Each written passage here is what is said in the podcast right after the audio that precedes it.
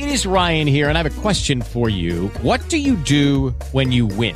Like, are you a fist pumper? A woohooer, a hand clapper, a high fiver. I kind of like the high five, but if you want to hone in on those winning moves, check out Chumba Casino. At ChumbaCasino.com, choose from hundreds of social casino style games for your chance to redeem serious cash prizes. There are new game releases weekly, plus free daily bonuses. So don't wait. Start having the most fun ever at ChumbaCasino.com. No purchase necessary. VGW Group. Void were prohibited by law. See terms and conditions. 18 plus. Step into the world of power, loyalty, and luck. I'm gonna make him an offer he can't refuse. With family, cannolis, and spins mean everything. Now, you wanna get mixed up in the family business. Introducing The Godfather at ChumbaCasino.com. Test your luck in the shadowy world of The Godfather slot. Someday, I will call upon you to do a service for me. Play The Godfather now at ChumbaCasino.com. Welcome to the family. VGW Group. No purchase necessary. Void where prohibited by law. See terms and conditions. 18 plus. Welcome to the Muscle Building and Fat Loss Podcast, a podcast that discusses the latest science and research on exercise, fitness, muscle building, fat loss, and more. Here's your host, Dr. Carlos.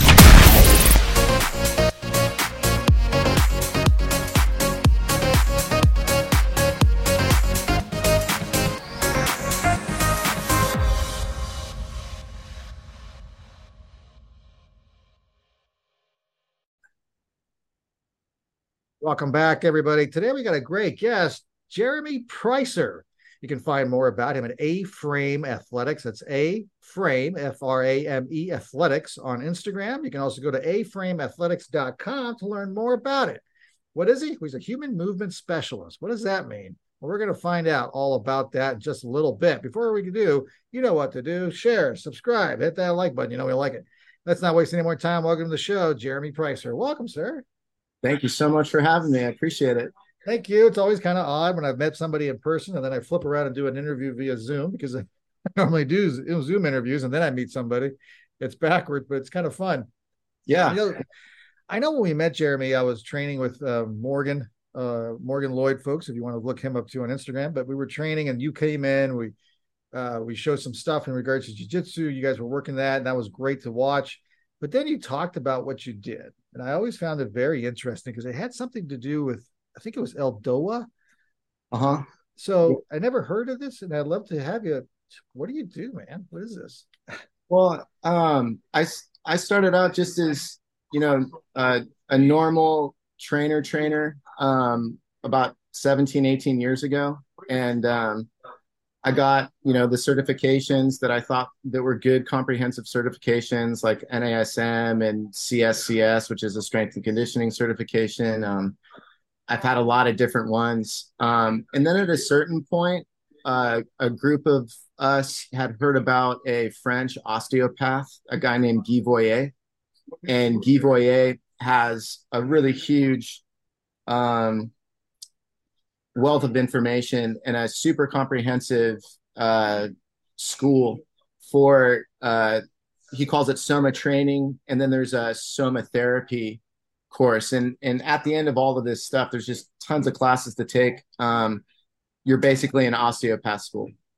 So with osteopaths um, the medicine that they use uh, i'm not going to say primarily because they use chiropractic and tissue work and m- manual therapies as well but movement is really a huge part of osteopathy and um, so through those studies um, one of the things that they teach, one of the, the techniques are these things called ELDOAs, which is an acronym, actually. It's a French acronym. It's E L D O A. Um, in English, it's actually L O A D S, and it stands for longitudinal osteoarticular decoaptate stretch. So, all that means basically is you use the the fascia in the body to create tension and you direct that tension towards a specific joint like your L5 S1 vertebrae and you give it space. So the Eldoa techniques are techniques that allow somebody to give space to a specific joint. Like there's an Eldoa for every vertebrae in the body. There's Eldoas for the uh, attachments to the ribs. Um, there are Eldoas for your AC joint, for your costoclavicular joint, uh, for the hips, all kinds of stuff. So that's what the Eldoas are. That's interesting. And again, it's it's French based. And by the way, folks, if you I know some people out there they're going to hear the word chiropractic and some people wig out. But every chiropractor is different, just like medical doctors are different. So you're going to have some that do things, you know, you're like, what the heck was that? But the profession itself is pretty legit. Yeah, I, I think so. I think there's a lot of, um, you know, there's a lot of talk about, you know, uh, the efficacy of, of chiropractic, or there's a lot of horror stories about somebody getting adjusted and getting jacked up after that. But it's just like any other profession. Chiropractic is a great method. I think when it's dosed out properly and not in excess of, it's awesome. But, you know, there's a lot of people that will tell you that you know this is exactly what you need and you need this you know four days a week kind of a thing. And a lot of the times you're not getting at the cause of the problem. You're just treating the symptom of a problem where there are other things that would cause a joint to be in a poor position. And when you adjust somebody you know you're uh you might be getting the joint in a better position but what brought that joint into a compromised position in the first place is not addressed. So that's where you kind of run into problem uh, where you've got these multiple adjustments going on and there's no uh, fixing the cause of what put it there in the first place.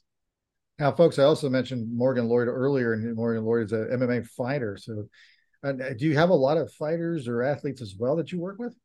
Um, yeah, I mean, I try to work with as many MMA guys as I can just through my own little community. Uh, I studied jujitsu, as you know, um, and I've studied with with Morgan for many years. So you know, when he said that he wanted to start fighting, um, I had already been teaching him some of the stretching techniques that I had learned um, as, you know, preventative maintenance and then also sometimes maintenance, you know, for pain.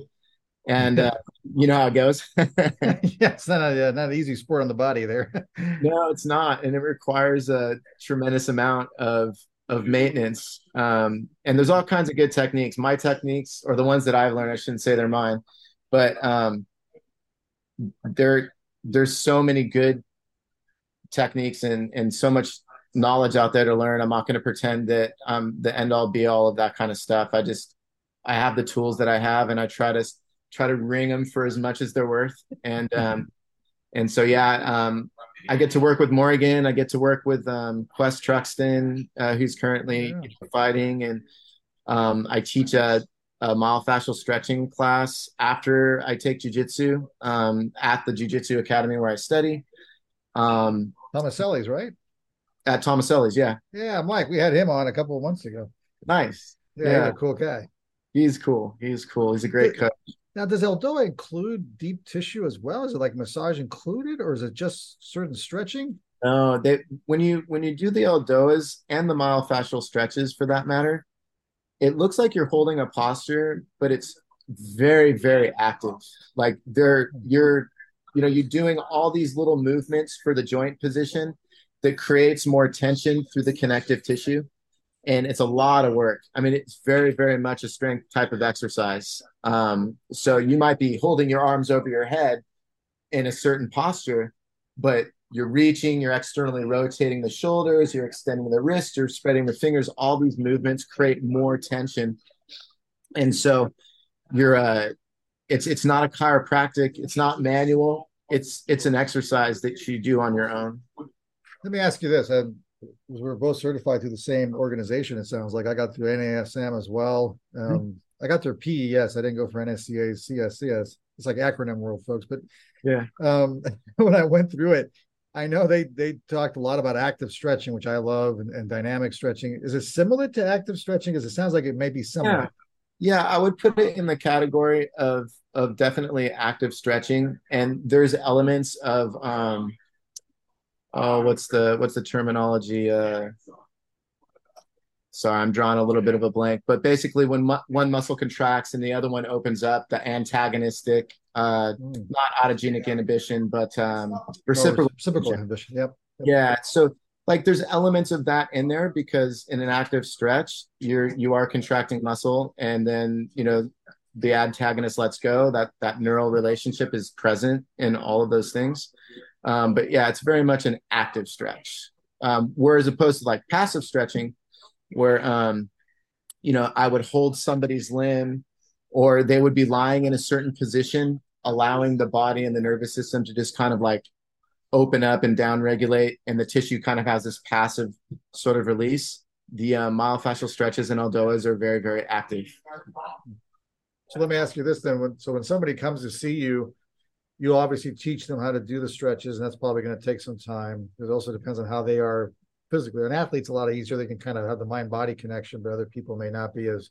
Oh, what do I got to move? Um, Yeah. So is eventually they can do it on their own, or they always need you, or No, that's that's the idea. I'm really trying to make, you know, if I like if I like bill somebody on the invoice, it says you know tuition because I'm I'm really trying to present the idea that this is school. When you come in, just like when you go in on the mats, right? Like when we learn a technique, the technique is applied immediately when you roll, right? Hmm. And and then you you you try to use it and make it yours. I want people to learn the techniques so that they can maintenance themselves. That's what drew me to these techniques in the first place is that if you practice them enough, then they become your own tools. And I use these things on myself. And it's not the only thing, you know, that that I'm teaching. It's just it so happens that people really, really need to know how to stretch. They really, really need how to address the spine and address joint position. And these are some of the best tools I found to do that. Also, these tools are unique in that they require a lot of work and a lot of awareness, right? A lot of proprioceptive awareness. Um, and that's information for the brain. So there are exercises that you could say the exercise itself isn't like a stupid exercise. It's not what I'm saying. The exercise itself doesn't have a lot of information for the brain. Like um, if I pull push somebody's leg to stretch their hamstring, I'm not really telling the brain much of anything to do. But when I have somebody sit in a specific position, internally rotate the hip, flex the ankle, you know, slide the leg past the midline, sit up tall, external rotation of the. I'm telling them to do all these things and I'm cueing them. And that's a really intelligent exercise for the brain. And so the brain has to struggle in order to get all of these things coordinated during the Eldoa, during the stretch, during the strength exercise, and it learns. So when you're presenting all that information, it's kind of like drinking through a fire hose, but the brain will learn, it will struggle, and you get something out of that. Whereas the other, there's not so much of that intelligence involved. You know what I'm saying? you mean the passive stretching? Yeah, for an example. Yeah. not much going Or or um or you could say like um like the uh the inversion tables, right? Like people ask me all the time, like, hey, if you know, if I just kind of get on the inversion table and hang upside down, is that the same thing as the Eldoa? And I tell them no, because X, Y, and Z, uh, what I just said to you. Um, and and like you can get really deep and in the weeds with this kind of stuff too. Like you're you're working with the ligaments that surround the spine, you're working with the blood vessels, the veins and arteries and nerves. Um, you're working with the intervertebral discs, you're working with the facet, you're working with a lot of different structures in the body, and your brain has a conversation with the joint position and the ligaments that you're not a part of consciously. So that's going on in the background too when you're doing these kind of uh, difficult exercises, but you know they're worth their weight in gold that way. Now, do you also include? I mean, the myofascial component. Do you use anything like foam rollers or anything at all? Now, Um, you know, I I have nothing against foam rollers. Uh, I don't use them a lot. Uh, some of my clients like to use them. If I do use a foam roller, um, it's a very very soft one because most people when they're doing, because you're kind of just indiscriminately mashing tissue. You know what I mean? And when you have a hard foam roller, a lot of the times the body will guard against that. You know, like uh, it doesn't feel good, so the body kind of guards up and you might get the muscle tissue to relax rolling it back and forth and then it feels great when you take that source of you know pain away from the body but um I think that there are better ways to spend the time. So when people are in here, you know, I I'm trying to use the time, the hour that I've got to teach as much stuff as I can that I find is useful. But I have nothing against it per se. But How about ranges of motion? Does that help a lot? What you're doing there with Eldoa, does it help people with range of motion as well? Like hip mobility is a big one I see a Oh, lot of issues with. Yeah, yeah, for sure. Range of motion wise, um, the the stretching is really, I mean, you get great increased range of motion, but how I've been taught to look at stretching through these kinds of methods and modalities is it's really about conditioning the tissue. So when you're mm-hmm. stretching, ultimately what you're doing is you're hydrating the tissue because you're putting all that all that fascia that surrounds things it's organized and so when you position the limbs in a certain way and you get a maximum distance between like an origin and insertion point of a muscle. Um, the stretches are very specific so that you can target that tissue. Um, and as you breathe and you're using the diaphragm um, that's that's a pump. You're you're pumping water because you've got you know intra-abdominal pressure and you've got pressure coming from the outside in. And as you breathe through the diaphragm and those tissues slide you're getting water into the system you're getting cerebral spinal fluid into the system you're you're you're really conditioning the tissue making it nice and hydrated and so that all the blood vessels and nerves and things around it can open up because that's kind of a huge problem with range of motion is that sometimes the tissue is simply stuck. And there's like there's no vacancies in here right? So if something's stuck and it's getting compressed and matched and it doesn't have enough space to give that fluid flow then that's where problems start you know? And so it's kind of about that uh, very much about that conditioning the inside of your body so it's hydrated. That being said if somebody isn't drinking enough water Hmm. then we we can't really start you know? Like i could show you some stuff but you know if you're beef jerky in there beef jerky doesn't stretch you know? It just tears. So you do want to be careful with this kind of stuff. And at on the first day that i talk to anybody i always get set and ask them how how much water they're intaking a day. Oh, really? which most people don't even know. And they'll tell you like i i drink like one of these a day. And i said well how many ounces? And they go well you know about this much. And i say yeah but we need to quantify that.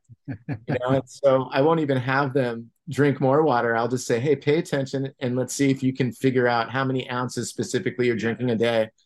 And then we build up from there. But the hydration of the body is i mean like 75 80% water you know so it's it's a big deal No, I big- know. Yeah, I drink about 100 120 ounces a day. That's usually what I'm trying to keep it up. No, that's great. Yeah. Um, by the way, folks, again, we're talking to Jeremy Pricer. You can find more information about him at aframeathletics.com, aframeathletics.com. It's over at Newport Beach, California, down at 4120 Birch Street. And his website, you can set up an appointment online and find out a little bit more about it. But honestly, you really have to try it out. It's one of these things when you get the experience, you'll feel different. There's no doubt about that. Let me ask you this, Jeremy. Um, what are some of the more common injuries or the common work that you have to deal with? Is it people with uh, and shoulder impingements, SI joint issues? What's the more common ones you see? Oh man, um, that's a tough question. Um, well, I should say that I work with people that are probably anywhere in their 40s and into their 80s. Uh, and, you know, the ages in between, you know, 50, 60, um, 70 sometimes. Uh, those are kind of like my meat and potatoes as far as as clients are concerned. And then, you know, the MMA stuff is really, I just love that stuff. So I'm just I whenever I can get it, I I like to work work with the work with that that population. Um, a lot of low back spine stuff. I get a lot of people over the years that come in and they're injured um, or they're post physical therapy and and they're not quite there yet, or they're getting ready to go in and have a surgery. Um, a lot of that chronic pain tends to sort of manifest in like the the lumbar spine or the cervical spine. A lot of people have like neck and shoulder issues, um, a lot of chronic stuff, like stuff that's taken a lot of time to sort of build up the pressure to where the body eventually pays attention to it because there's pain there. Um, I've had people more and more so with uh, hip replacements. They've come in and they've had a hip replacement and they're trying to avoid getting a second hip replacement. Um, but yeah, I, I would say that the, the the issues are pretty central in the body, like hips or shoulders, spine. Uh, it's pretty pretty popular and kind of an issue with our our our sedentary lifestyle. You know, That's exactly Uh, what I was thinking. A lot of people sitting down a lot, driving a lot, puts a lot of pressure on that low back. yeah, a lot of that, and we're just not we're not made for that stuff. So uh, ultimately, we're really kind of trying to get a balance with people's lifestyles, and then you know once we've gotten them to a place where they're not in so much pain, then we can start to kind of build them up structurally with more strengthening exercises, more stability exercises, and then ultimately, I'd love everybody to get on the floor and lift weights. You know, if if their bodies are ready for that thing, it's just that a lot of the times people um they put fitness on top of dysfunction. And that's not Yeah. my terminology. That's uh you know a, a gray cook terminology or some guy like that one of the you know one of the smart guys out there. But um it's very true. Um people will lift weights and they put it on top of kind of a crappy foundation and then it just kind of highlights your your weak links and then it takes some time but eventually you know somebody's dropping their keys on the floor and they go to pick it up and they're like, ah, my back. And then they say, well, I, I twisted this way and I was picking up my keys. It's like, bro, you had this coming. You know, that injury was just kind of, you know, lying there and wait, waiting for the right set of circumstances to manifest. But yeah, That's a good point. It, it, it's true. It does because I know the baseball players. when I look at those athletes, I'm a big baseball fan as well as MMA. Um, especially in baseball, I can see it. If you have muscle imbalances and you're doing certain things over and over again with those imbalances, you really increase the risk of injury. yeah, yeah. Yeah. And that's uh kind of we're we're we're definitely in a thing where there's a lot of specialists out there you know, with like, you know, I've got, you know, nephews and nieces and, um, you know, kids will be, they'll be a pitcher from the time that they're this high all the way in through high school. And by the time they get to the end of their senior year, their shoulder's done, you know, because they haven't done anything other than pitch 365 days a year, you know, since they were little kids. And, um, you know, guys like my dad, who's 75, you know, he would tell you that there were more athletes in his generation, meaning that they could play any sport and they were doing all the sports all the time. And so athletically, you know, there was a better, not so much specialists, right? But a little bit more generally well rounded ath- athletic in- individuals in sports, which I can't disagree with that. Um, no, he's right. I know yeah. studies have shown that if kids play multiple sports, they do much better. free play. It's like one of the Yeah. best things for the nervous system for a little kid, right? As much information as you can throw out their brain so they can soak it all up, change of direction, you know, hitting a ball, kicking a ball, you know, whatever, just all of it. All of it. absolutely. And it's interesting because I know I just talked to a guy the other day, um, not a guy, but he's a strength and conditioning coach. He works with Don. He worked with Don Frye. He's a former Oh, wow. Mr. Japan. Um, he's also worked with Ichiro Suzuki.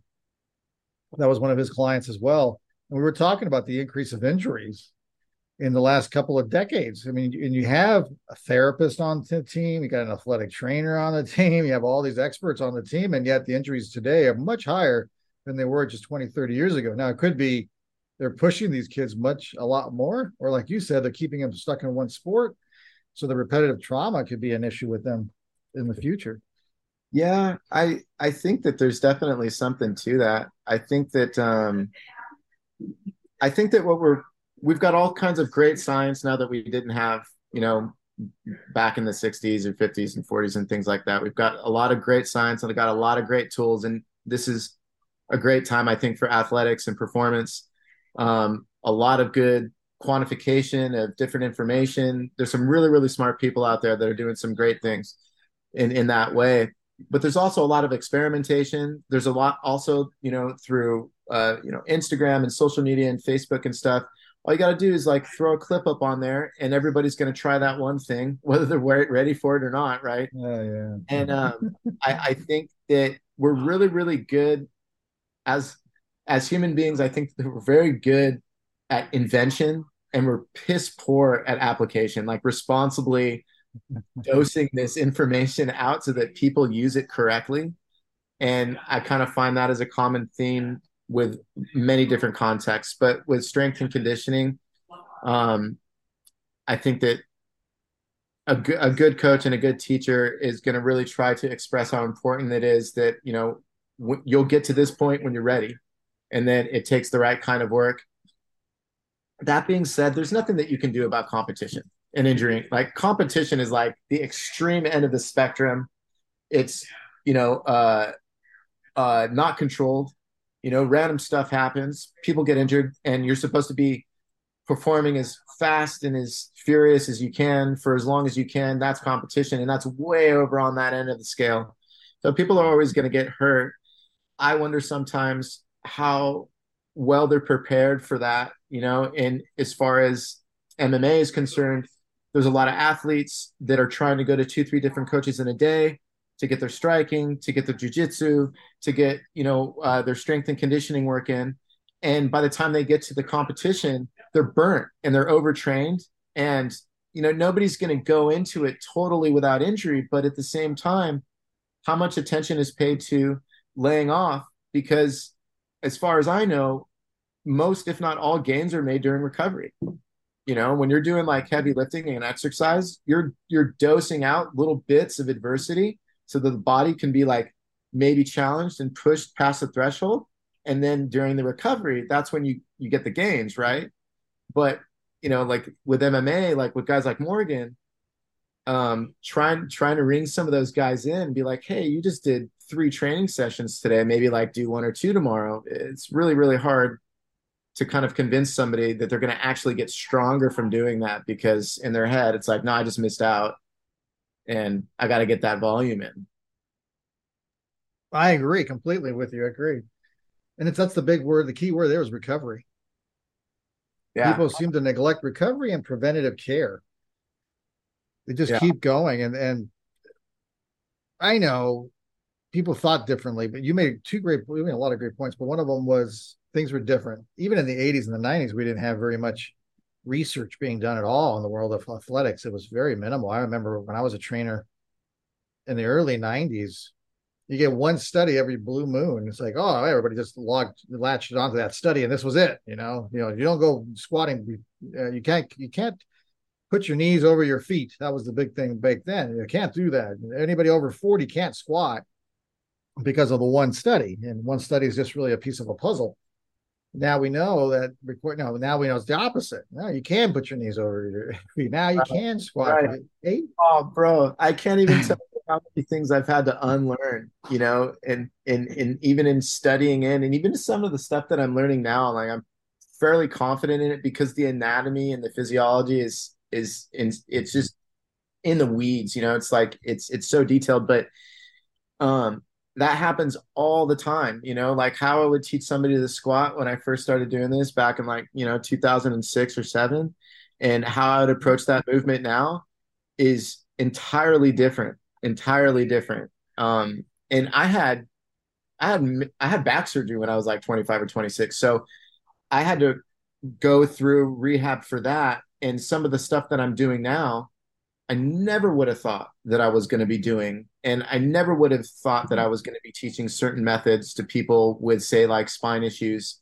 um, and spine pain and stuff like that. So it's the environment is totally dynamic and it's always changing and just when you think you got something nailed down guess again. You know there's going to be some other information that comes out next year some other coach some other scientist is going to discover something else or they're going to rediscover something old that people left alone for a long time and uh yeah it's that's just kind of the way it is The good thing is funding is high now. So now we're getting a lot of studies and hopefully they'll minimize a lot of that. Oh, mistake thing. And, and now they're kind of, because I, it's funny. I train a couple people. I have one, a 90 year old. And um, I was just talking to this to another guy too, who's an uh, Olympic lifting coach. And we were talking about it. It's just fascinating to see how a 90 year old can respond to certain things. I'll have her do a modified T test, uh, T drill. So that she kind of walks forward, goes to the side, side, comes back. She does that, and then she does um, a modified snatch with a bar. Doesn't even use weight, just a little bar, like a little five pound bar that you would use. She lifts that, all those ranges of motions, and it's just fascinating to watch them, and they love it because this is like this is an Olympic lift. What? It's an Olympic lift, and it almost like rejuvenates them. It's bizarre to watch. Oh yeah, and I think learning learning new stuff, I think is is huge to be a happy individual. You know, like to keep you stoked, to keep learning. Like even if you've been doing just your profession for 20, 30, 40 years, I, I find that the greatest coaches are always the curious coaches. The greatest teachers are always the curious teachers. They never stop learning. They're always asking a question. They're always geeking out on something. Um, and you know, I, I think when you teach a 90 year old something new, and it has to do with movement, where they maybe they thought they had lost that thing, you know, and you show them that their body's still capable of those things. That's that's got to light them up, you know. That's that's No, that's. Yeah, well said. It, it definitely does. It, it it really does light up her eyes. And I have a couple other ones who have been I've been working with these individuals for 15 years, but they're like 78, 80. And I really enjoy that population because um, there's a lot of wisdom there. And it's, Yeah. it's great to get them to feel like they're young again in a sense. yeah, absolutely. You know, it's and that's one of the populations too. I guess we'll stick on that for a second. I know we're coming towards the end, but that population, if they don't do things, it can become very problematic for them, as you mentioned. So if you're 50 or 60, life gets to you, get it busy, kids, things of that nature. And people start neglecting stretching a lot. They don't take care of themselves. They're stressed out all the time. I can see why your clientele is up in that range because of that factor alone. It's been, and like we talked about earlier, if you work out with the dysfunctions, but even if you don't work out, you just let these dysfunctions get stronger and stronger. Like uh, what do they used to call it? NASM upper cross syndrome, right? Yeah, So they got upper the- cross, upper cross. Yeah, Yeah, front shoulder roll thing. For those who don't know the, the term, so if your shoulders are rotating forward, that's going to be something that's going to cause a lot of issues in their neck and their head. Do you see that a lot in regards to your clients? as far as like upper cross, lower cross stuff. Yeah, especially upper cross. I see a lot of that kyphosis type of thing going on with people. Uh, yeah, I, I see a fair amount of that. Um, there's always a relationship between the hips and the shoulders, you know, and I'd, I'd read once that, you know, in Chinese medicine, they call those joints the four knots because they're both, you know, like a ball and socket kind of uh, joint. Um, there's, and there's a lot of connective tissue, not just through the musculoskeletal system, but through the organs. Um, the diaphragm is actually a huge player in that upper cross, lower cross syndrome because improper use of the diaphragm changes the muscles that you use to breathe and a lot of people end up with a very flared rib cage and that and an anteriorly tilted pelvis. And that's in uh, there's another thing called a dns is another field of study but they uh, say that's like an open scissors posture. But the way that the diaphragm works um, or doesn't work in most cases really affects the posture and it affects the neck affects the shoulders affects the hips. Because like we said earlier um, you know you have this inner abdominal pressure. And so you know inside of here part of what keeps you upright and going is that air pressure. And the diaphragm is kind of the big boss of that. And the diaphragm connects to the lumbar spine and kind of comes up and through the rib cage kind of like in a, in a mushroom mushroom shape and you've got some really important stuff that passes right through the top of it um, the inferior vena cava the heart passes through that the esophagus passes through the other end of that um, and so if that diaphragm gets kind of stuck, now you've got problems with those vessels. And if the pelvis gets tilted forward, now you've got problems with the base of that structure of the diaphragm. So th- there's a huge component in that for people's posture is simply their breathing pattern. Um, and like you said earlier, like lifestyle wise and life is hard. There's a lot of stuff going on. You can't always just pay attention to the things that you've got going on. You got kids, you got family, you've got work, you got stress. Um, managing all that stuff is difficult. And I think that um, getting people to just simply be, you, you can't get around personal accountability and common sense. Those two things. If somebody has issues or problems, to sit down and just honestly reflect on what they're doing during the day, what they're not doing that's, you know, should be healthy, like water or food or whatever, sleep. A lot of people have a hard time kind of sitting with that reality and they look for something exotic to be wrong. Well, I've got this condition that befell me. I've got this thing that you know, I'm, I'm a victim of this thing. Where in fact, maybe you should just have a little bit of accountability and just some basic common sense and this shit takes time pardon me to to develop in somebody's nervous system in somebody's body and it's going to take some time to get you out of it. And a, a lot of things are solved just by looking at those things and just sticking to the fundamentals. It doesn't have to be super fancy you know? So for somebody that's in their 50s and 60s for them to sort of sit down and have that conversation with themselves um, i think that that that carries a lot of weight you know? And then they see it's like if i can just be consistent on the daily with some things, some self care, that over time this stuff gets better and I can manage it for the rest of my life. And that's right. That's the goal, you know, is just consistency. Because most stuff like exercise routines and diets and you know statistically i actually read once that most diets fail because people don't stick on them for more than like six months That's right. so it doesn't matter what you're doing you're just not going to stick with it so it's not going to work you know Especially the ones where they have remove stuff. You got to Yeah. take everything out that has this. Like, oh, okay, it leaves me with fruits and vegetables. I'll be damned. take all that out. Oh, it leaves me just fish. Um, you made some great points. I'm going to highlight before we start getting ready to wrap up because one of the things that folks out there, you know, we're doing this series on on health, and we're doing a series. We're interviewing podiatrists. We have a minimalist shoe expert coming on in the next couple of weeks. He did some research in the UK on it. Oh, And one of the things we keep hearing is this theme that you mentioned, the kinetic chain effect. If one thing in the in the neck starts hurting, it starts going downwards. Your body muscles are going to start trying to compensate, and it just keeps going down, down, down, down. And we've heard it with the dentist that we had on a couple of weeks ago, folks, uh, with the gum disease. Uh, you let it ride for a while, and Jeremy had a great point. Some things, yes, can happen immediately, but a lot of things build over time. So the gum disease may not get your heart now, but there's studies that show that it can cause problems in the cardiovascular system because of the increasing bacteria that goes into the circulatory system, and that's over time. Same thing here with the, with the muscles and stuff. That takes time, but like you said, the key thing is it takes time to help it get back out too. Yeah, I think Yeah. so. And in if you, I, I like to garden. I don't know if you garden at all, but you you notice in in nature, it's it takes a long time to grow something, and it takes no time to destroy it. It's about right. Like I, I just grew a tomato, and it took six months, and now I'm gonna eat that thing in three seconds. You know what I mean? Like, and I think the human system is is no different than that. Um, you know, it takes sometimes uh sometimes it takes a long time to destroy something i guess slowly but ultimately to build anything back up it just takes time and the right information in the right environment you know so what you're putting inside of yourself what you're surrounding yourself with and what you're doing you know all those things count all those things matter. And with as far as the kinetic chain um and and and that that idea of you know my my ankle injury when i was a kid affected my hip replacement you know when i was an adult. You know that's that's for real. Everything is connected. It's a brilliant system. And one of the things that i learned um, through the osteopath um, through, the Guy Voyer, uh, teachings and stuff is um, he uses a principle it's an architectural principle called tensegrity.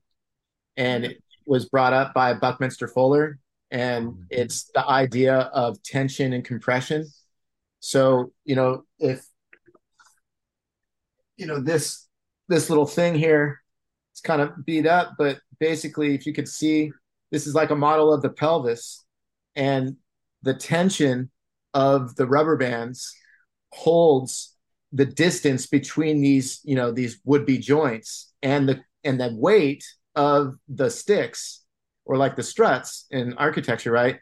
Would be the compression component. And between the compression and the tension, the joints stay in the middle. Everything is equidistant.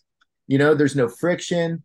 Um, there's no grinding of the articular surfaces. And, and that's kind of the goal is to provide the balance in the system between the hydration and the tension of the tissues and the position of the joints uh, to keep everything, you know, in a good position. Because you got to pay to play you know you got to pay to do jujitsu you got to pay to sit at a desk you got to pay to lift weights it's a lot of compression life is compression and so you have to have something to normalize that stuff and i thought that that that concept of tensegrity um, as it applies to the body is really really useful for trying to explain well how did this thing turn into that thing you know, over the course of whatever, 20 years, five.